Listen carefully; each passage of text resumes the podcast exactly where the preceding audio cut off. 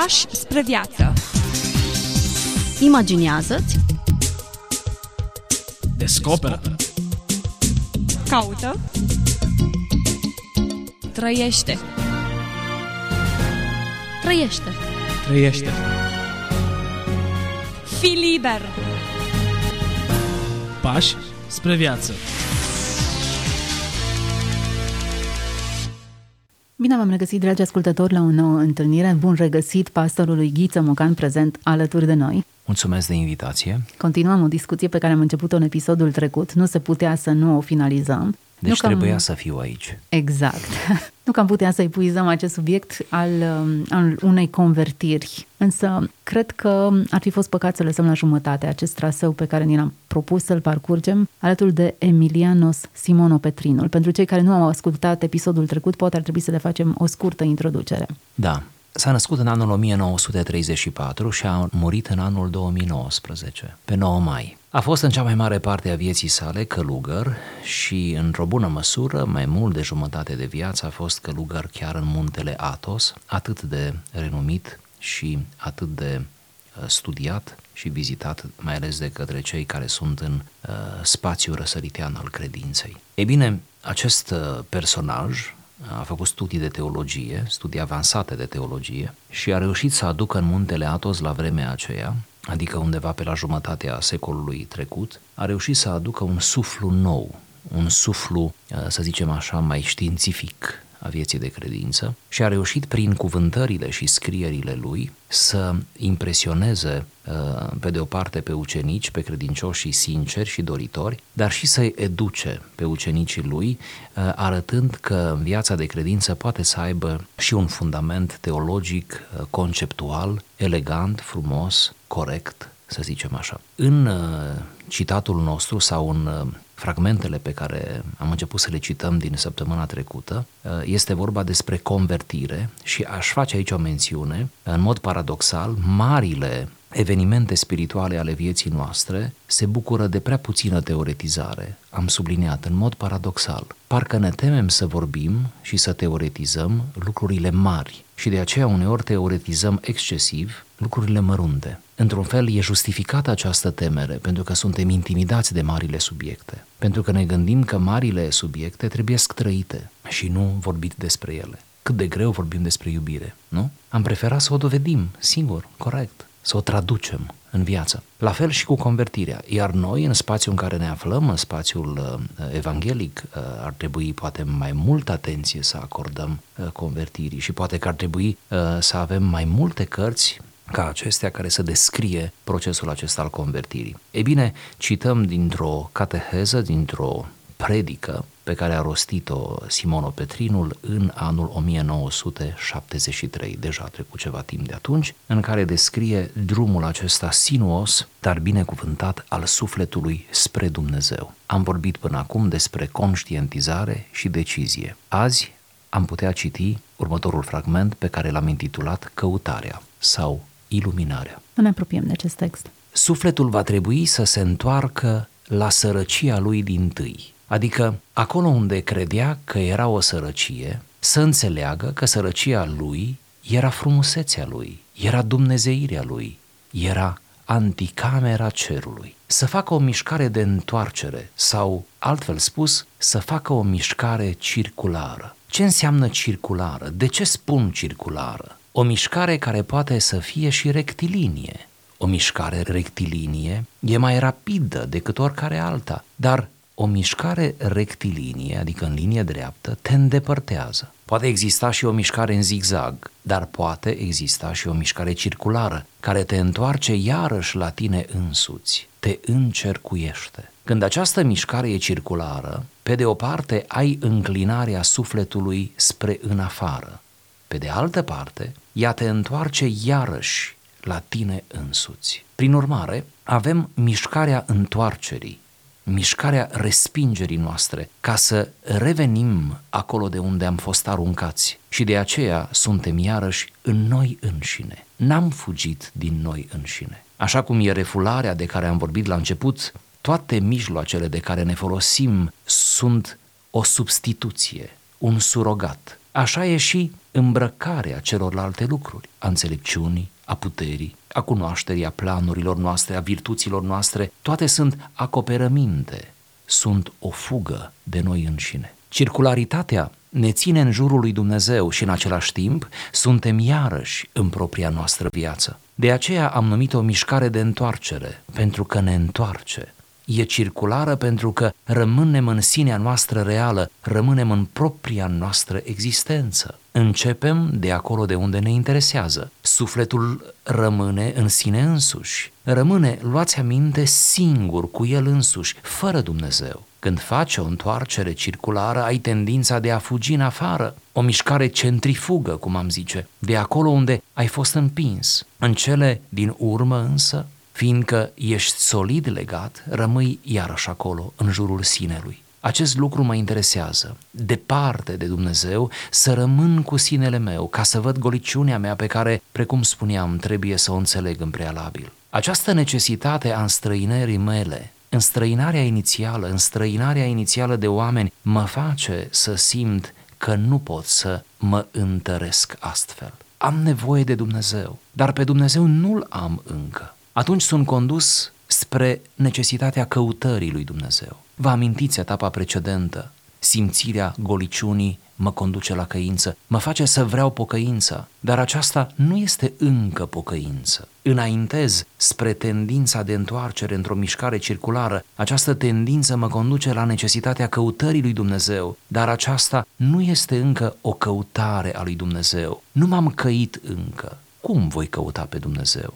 Aceasta este, vedeți, lupta sufletului. E încleștarea titanică pe care am început să o fac ca să revin iarăși în rai.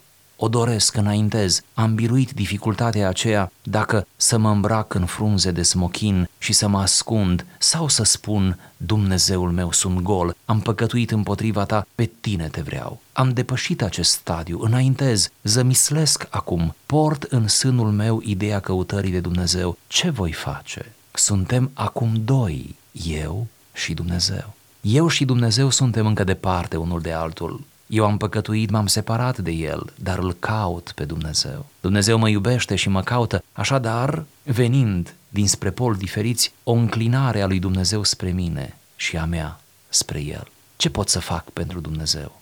Nu pot să fac nimic. Nu pot nici măcar să-L caut, nici măcar să mă pocăiesc nu pot.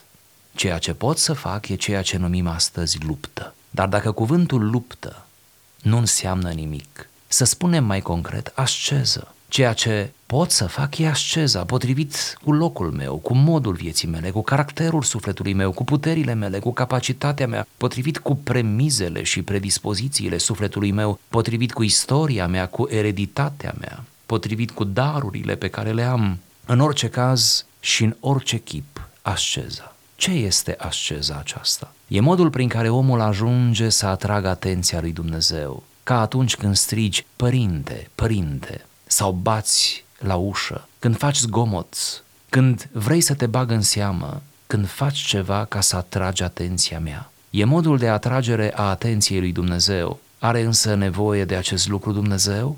Dar e ceea ce pot să fac eu astăzi. Și Dumnezeu vrea să fac ceea ce pot să fac. E prin urmare găteala mea, e pregătirea mea ca să pot să caut, să vreau, să doresc, să iubesc și să primesc în cele din urmă pe Dumnezeu. Suntem cu alte cuvinte foarte departe. Facem preliminariile pregătirii. Îmi exprim astfel dispoziția mea interioară prin răceala pe care o suport, prin goliciunea mea, prin noroiul meu, mărturisindu-mi însă goliciunea mea. Altfel, mă întorc chiar înapoi, voi pierde.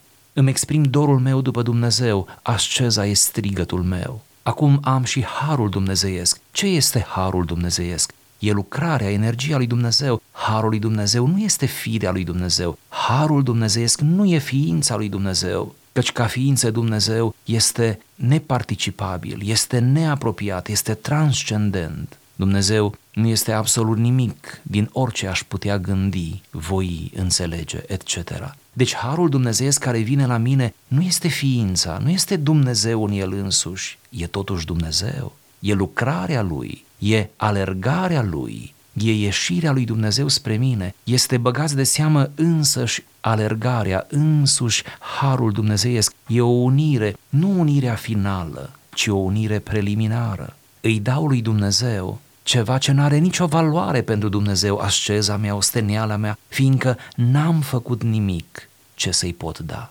Acum Dumnezeu îmi dă ceea ce pot să primesc, să cuprind în mine. Îmi dă o luminare inițială. Această luminare e o împărtășire de har dumnezeiesc. E prin urmare o împărtășire de Dumnezeu.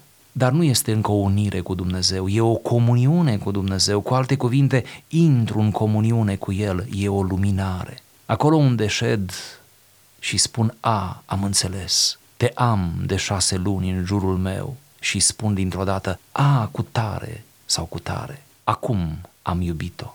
Dar cum s-a întâmplat aceasta? E o luminare, o strălucire interioară, o deschidere a inimii mele, a gândului, nu știu ce, pot să fie o mie și una de lucruri. Vedeți, e ca și cum ne-am juca încă de aveați ascunselea. El aleargă spre mine și eu alerg spre El. Dumnezeu e prezent. Dacă mă joc de abați ascunselea cu El, dacă nu-L văd, e pentru că nu am ochi, nu pentru că Dumnezeu nu e prezent. Am această luminare. E o luminare a cunoștinței. Ce înseamnă a cunoștinței? E ceva ce privește mintea, ca să spunem așa. O înțelegere duhovnicească, nu o înțelegere. E ceva ca o înțelegere. E o cunoaștere, e o recunoaștere. Prin urmare, avem luminarea, avem comuniunea cu Hristos. Așadar, itinerarul spre Dumnezeu e o comuniune. Când are loc o recunoaștere, încep să intru în el, aș putea spune. Mă slujesc cu degetele mele, le unesc cu Dumnezeu. Frumos și complex text. Poate reușim să decriptăm pe aici, pe acolo, deși dacă e vorba de iluminare, e capacitatea aceea de a vedea lucruri pe care nu le vezi în mod natural, omenește. E o strălucire, e o privire de obicei fulgerătoare, e un moment de conștientizare, e, așa cum ați spus, iluminarea este, este ceva care durează puțin, dar care face mai mult decât tot restul uh, vieții, să zic așa, prin intensitate. E ceva de o intensitate spirituală, de o acuitate a sufletului, poate acesta e cuvântul, pe care nu avem întotdeauna la aceeași intensitate sau nu avem în fiecare zi. Haideți să încercăm să ne punem un fel de lentilă cel puțin pe câteva concepte și să încercăm să le punem la oaltă. Nu neapărat încercăm să simplificăm textul, ci doar să-l citim din prisma experienței noastre și să înțelegem câteva cuvinte. Asceză, har, doi termeni care cred că au alte conotații decât cele pe care le atribuim noi în mod curent. Da, și cu care am fost într-un fel învățați. Putem să le explicăm sau să le găsim o formulare în cadrul nostru? Sigur că da. Premiza de la care pornește autorul și pe care mă bucur să o putem menționa este că iluminarea, de fapt, se referă la conștientizarea faptului că nu mai ești singur și că în fața propriei goliciuni, a propriei neputințe, a propriei păcătoșenii, fie moștenite de la Adam, fie cea cu care te-ai uh, ales tu ca individ, în fața acestei situații dramatice, cumplite, insolvabile la prima vedere, nu ești singur, ci acum suntem doi, zice textul, eu și Dumnezeu. Ei bine, în momentul în care conștientizăm lucrul acesta, iluminarea deja devine posibilă. Dar ce pot eu să fac pentru ca lucrurile să se îndrepte? Ce pot să fac eu pentru Dumnezeu? Și răspunsul este nimic. Eu nu pot să fac nimic pentru Dumnezeu. Aici este o altă formă de neputință oarecum o neputință pozitivă, dacă îmi permiteți. Aici este cumva o inadaptare în condițiile în care ne dăm seama că trebuie să facem ceva și că de fapt nu-L putem ajuta pe Dumnezeu cu nimic. Dumnezeu e Cel care ne ajută și aici de fapt... Nu pot să-L caut, nu pot să mă pocăiesc, da, menționează. ce frumos spune, nu pot să-L caut. Aici nu pot să-L caut este, este o afirmație pe cât de dură, pe atât de profundă din punct de vedere teologic, pentru că Dumnezeu este de negăsit pentru om. Omul este prea mic ca să-L poată găsi pe Dumnezeu, în ființa Lui, în natura Lui. Aici sunt elemente dogmatice. Și nu doar atât, e căzut. Da. Doi poli care se resping. Exact, care ne conduc spre un concept uriaș cât toată istoria teologiei, care se numește apofatism. Adică nu putem cunoaște pe Dumnezeu până la ultima lui consecință, de aici, din condiția noastră pământească, ceea ce este un adevăr și logic și smerit în același timp. Și înaintăm spre Dumnezeu pas cu pas și cunoaștem încă puțin, încă puțin din Dumnezeu până îl vom cunoaște de plin, sigur într-o altă circunstanță decât cea trupească, pământească. Ei bine, și totuși ce trebuie să fac? Eu trebuie să fac, spune autorul, o mișcare circulară, adică pieziș să înaintez spre Dumnezeu, învârtindu-mă în jurul Lui, să-i dau târcoale lui Dumnezeu, dacă îmi permiteți. Să fac în, în relația mea cu Dumnezeu gestul pe care îl fac în raport cu oameni pe care îi stimez, pe care îi admir și pe lângă care îmi doresc să fiu, chiar dacă ei uneori nu mă bagă în seamă pe mine, nici nu știu că sunt acolo. Avem astfel de oameni în viață, într-o viață de om, ai astfel de oameni pe care îți dorești să-i vezi de departe, să fii cumva uh, în preajma acelor oameni, să respiri pentru un moment aerul pe care îl respiră ei. Este acea onoare de a fi contemporan cu, nu? Și de a avea ocazia măcar o dată în viață să-l întâlnești. Cu atâta drag vorbim de asemenea întâlniri pe măsură ce anii trec și este absolut logic. Cumva la o altă scară această relație și această mișcare circulară în raport cu Dumnezeu și în același timp, în timp ce îi dau târcoale lui Dumnezeu, nu ies din mine însumi, nu mă trădez pe mine, ci personalitatea mea rămâne intactă. Și eu, de fapt, întorcându-mă spre Dumnezeu, ce frumos se joacă autorul cu această noțiune, mă întorc spre mine însumi. Eu, de fapt, găsindu-l pe el, mă regăsesc pe mine. Și acum, în sfârșit, după atâta analiză, să ajungem la cuvântul acela pe care l-ați indicat și care apare în text ca un vârf de lance, asceză. Ceea ce pot să-i dau este asceza, adică asceza este văzută aici ca și o pregătire faptică, nu doar conceptuală, a inimii mele, inimii credinciosului, a omului. Adică prin asceză înțeleg aici să-mi regândesc viața pe coordonatele morale ale Scripturii. Nu pentru că mă mântuiesc prin moralitate, ci pentru că așezându-mă în aceste coordonate îmi creez premiza să fiu iluminat și să îl primesc pe Dumnezeu. De asemenea, să-mi formez un alt stil de viață. Asceza înseamnă să renunț la anumite lucruri cu totul nefolositoare, unele pot fi chiar păcătoase, și să le înlocuiesc cu lucruri duhovnicești care mă ajută la creșterea spirituală. Din nou, nu prin acelea mă mântuiesc. Pentru mine asceza nu are de-a face neapărat cu lucruri păcătoase, ci cu lucruri Sigur. bune, dar care, care potrivit cum spunea el, uh, uh, potrivit cu locul meu, stilul meu de viață, caracterul sufletului meu, anumite lucruri care poate îmi fac plăcere sau care mă împiedică, mă îngreunează, ca niște kilograme în plus, Sigur. care te împiedică să alergi spre Sigur. ceva unde dorești Sigur. să ajungi. Și aici uh, asceza o putem vedea ca o simplificare necesară. Nu-L putem găsi pe Dumnezeu decât după ce ne simplificăm. Asta tot știm și care nu știm, nicio problemă vom ști. Pentru că pe măsură ce înaintăm în vârstă ne dăm seama de asta. De altfel, dacă va fi să ne stingem la senectute cum toți ne dorim, atunci trebuie să ne simplificăm tot mai mult și să devenim atât de ușori încât să putem zbura la sfârșit. Interesant că o discuție cu concepte atât de complicate și cu lucruri atât de adânci se concluzionează într-o propoziție foarte simplă. Simplifică-te. Da. Redu-te la esență. Da. Dar nu e așa pe măsură ce înaintăm în, în vârstă, nu?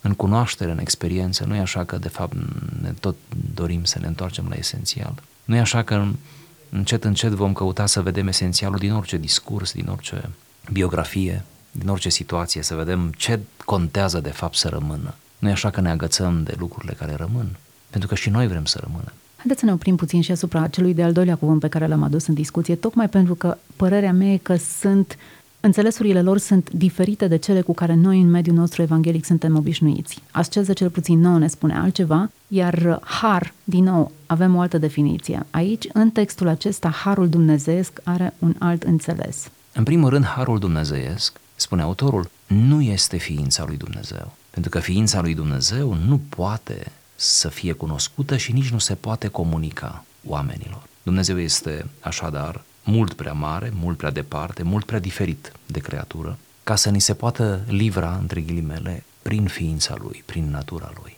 Și atunci Dumnezeu a avut nevoie ca să găsească o modalitate de a ajunge la om.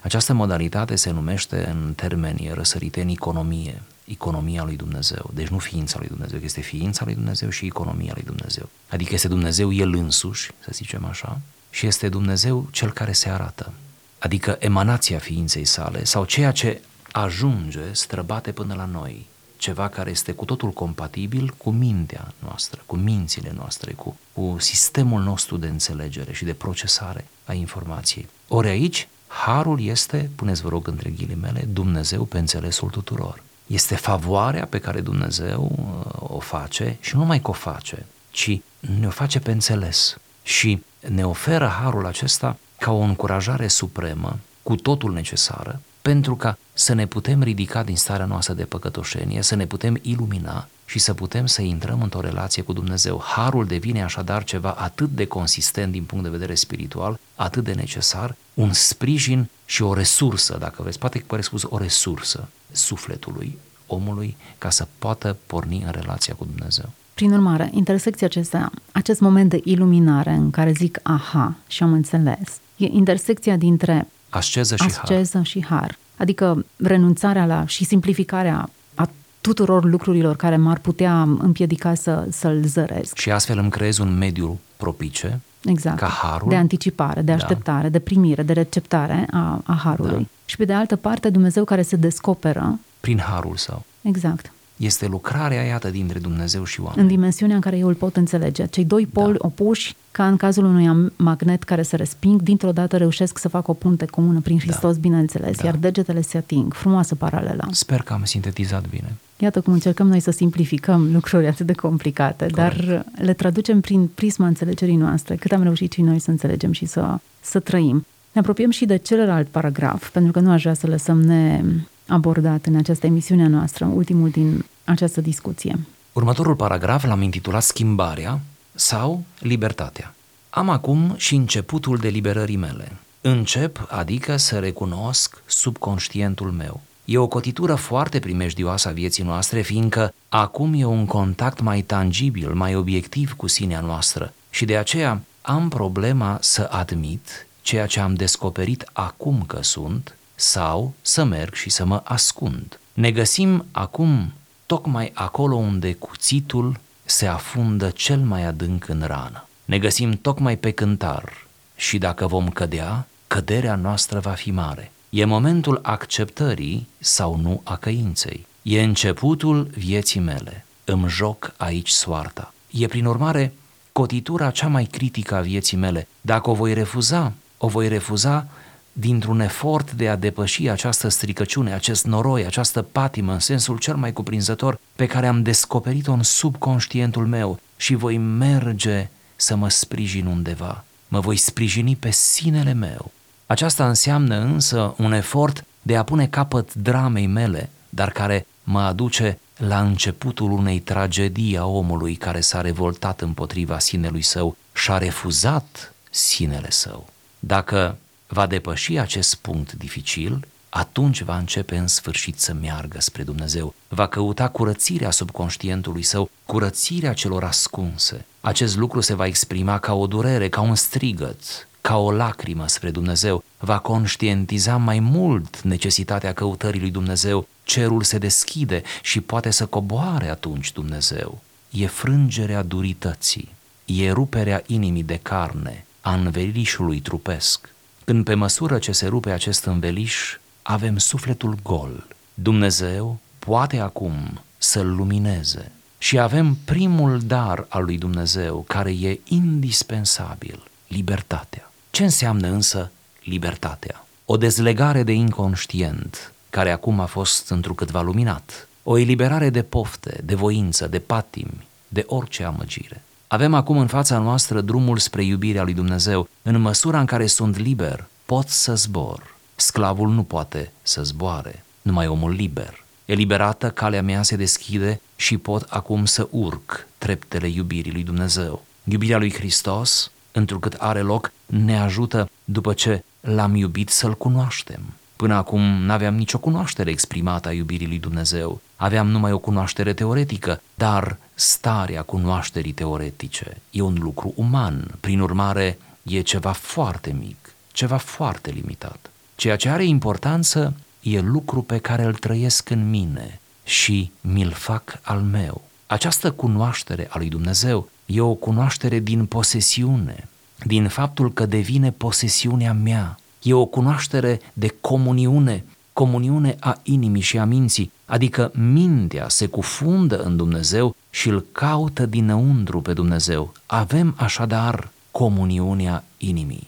Această cunoaștere, observați acum, e o teologie. Gândul inimii mele și al minții mele se preocupă de Dumnezeu dinăuntru. Prin urmare, e o întrepătrundere. Mintea mea, inima mea, încep să sape străfundurile lui Dumnezeu, să pătrundă în întunericul lui, pentru că Dumnezeu e pentru noi un întuneric. ceva necunoscut. Când această întrepătrundere are loc, atunci cunoașterea mea devine o vânătoare. Încep să adulmec, încep să vânez.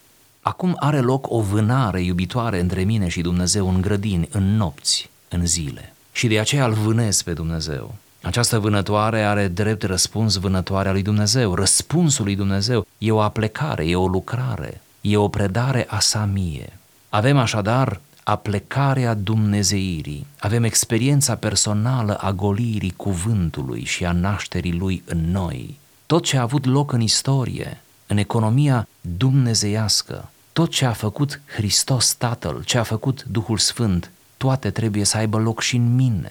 Aceasta înseamnă că devin copărtaș la viața lui Dumnezeu. Prin urmare, eu întreg primesc iradierea, razele lucrării energiei dumnezeiești. Aceasta e îndumnezeirea mea, aceasta e baia mea pe care o suport. Am ceva, îl iluminez cu o iradiere și îl fac difuz. Aceasta e îndumnezeirea mea, e unirea mea, aceasta e revărsarea plecării lui Dumnezeu. Trăiesc acum această experiență a cunoașterii lui Dumnezeu ca pe un extaz și ca pe un elan spre Dumnezeu, ca pe ceva ce are loc în afara mea, în trup, în afară de trup. Nu înțeleg ce se întâmplă cu mine, ce fac, dar înțelege oare ce face un om îndrăgostit? Nu înțelege niciodată. Când își va reveni, atunci va înțelege. E ca un extaz în acord cu infinitatea lui Dumnezeu, dar iarăși eu îl fac într-un mod finit, Dumnezeu îl face într-un mod infinit. Avem, prin urmare, sufletul nostru care e azvârlit spre cer ca o săgeată, ceva care a murit, a fugit și s-a dus la Dumnezeu. Așa îmi simt sufletul meu. Cum îmi simt inima mea? Drept ceva peste care a căzut, pe care l-a încercuit și l-a ocupat Dumnezeirea. Ești ca o săgeată. Dacă o lași undeva, va rămâne acolo unde o lași. Dacă o arunci însă, ea va ajunge dincolo. Așa stau lucrurile. E un lucru al lui Dumnezeu. De aceea, omul care vrea să ajungă duhovnicesc trebuie să aibă în chip nemijlocit certitudinea puterii lui Dumnezeu și să se abandoneze lui Dumnezeu. Iar Dumnezeu îl răpește și îl mută la cer. Harul lui Dumnezeu devine vehiculul care îl conduce acolo.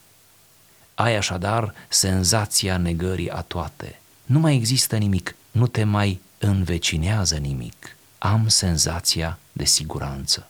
Dar ce a făcut Dumnezeu? M-a făcut un lucru sfințit. Ce înseamnă un lucru sfințit? Un lucru care aparține lui Dumnezeu. Prin urmare, sunt absolut liber, fiindcă am ajuns al lui și trăiesc ceea ce am dorit.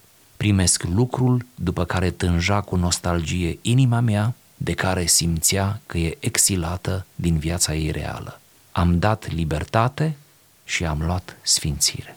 Frumos paragraf pe care va trebui să-l încheiem aici, pentru că timpul alocat emisiunii noastre se apropie de final, dar ar trebui să menționăm că această etapă în convertirea unui om are loc cu schimbarea profundă. Și la care vom reveni în emisiunea următoare, când vom citi ultimul paragraf din această uh, frumoasă cuvântare despre începutul vieții de credință. Promitem ascultătorilor că revenim. Sperăm că v-am trezit interesul și dorința de a-L cunoaște mai mult pe Dumnezeu. Mulțumim tuturor celor care ne-au urmărit. Dumnezeu să vă vorbească în continuare. Pași spre viață. Imaginează-ți, Descoperă. Caută. Trăiește. trăiește. Trăiește. Fii liber. Pași spre viață.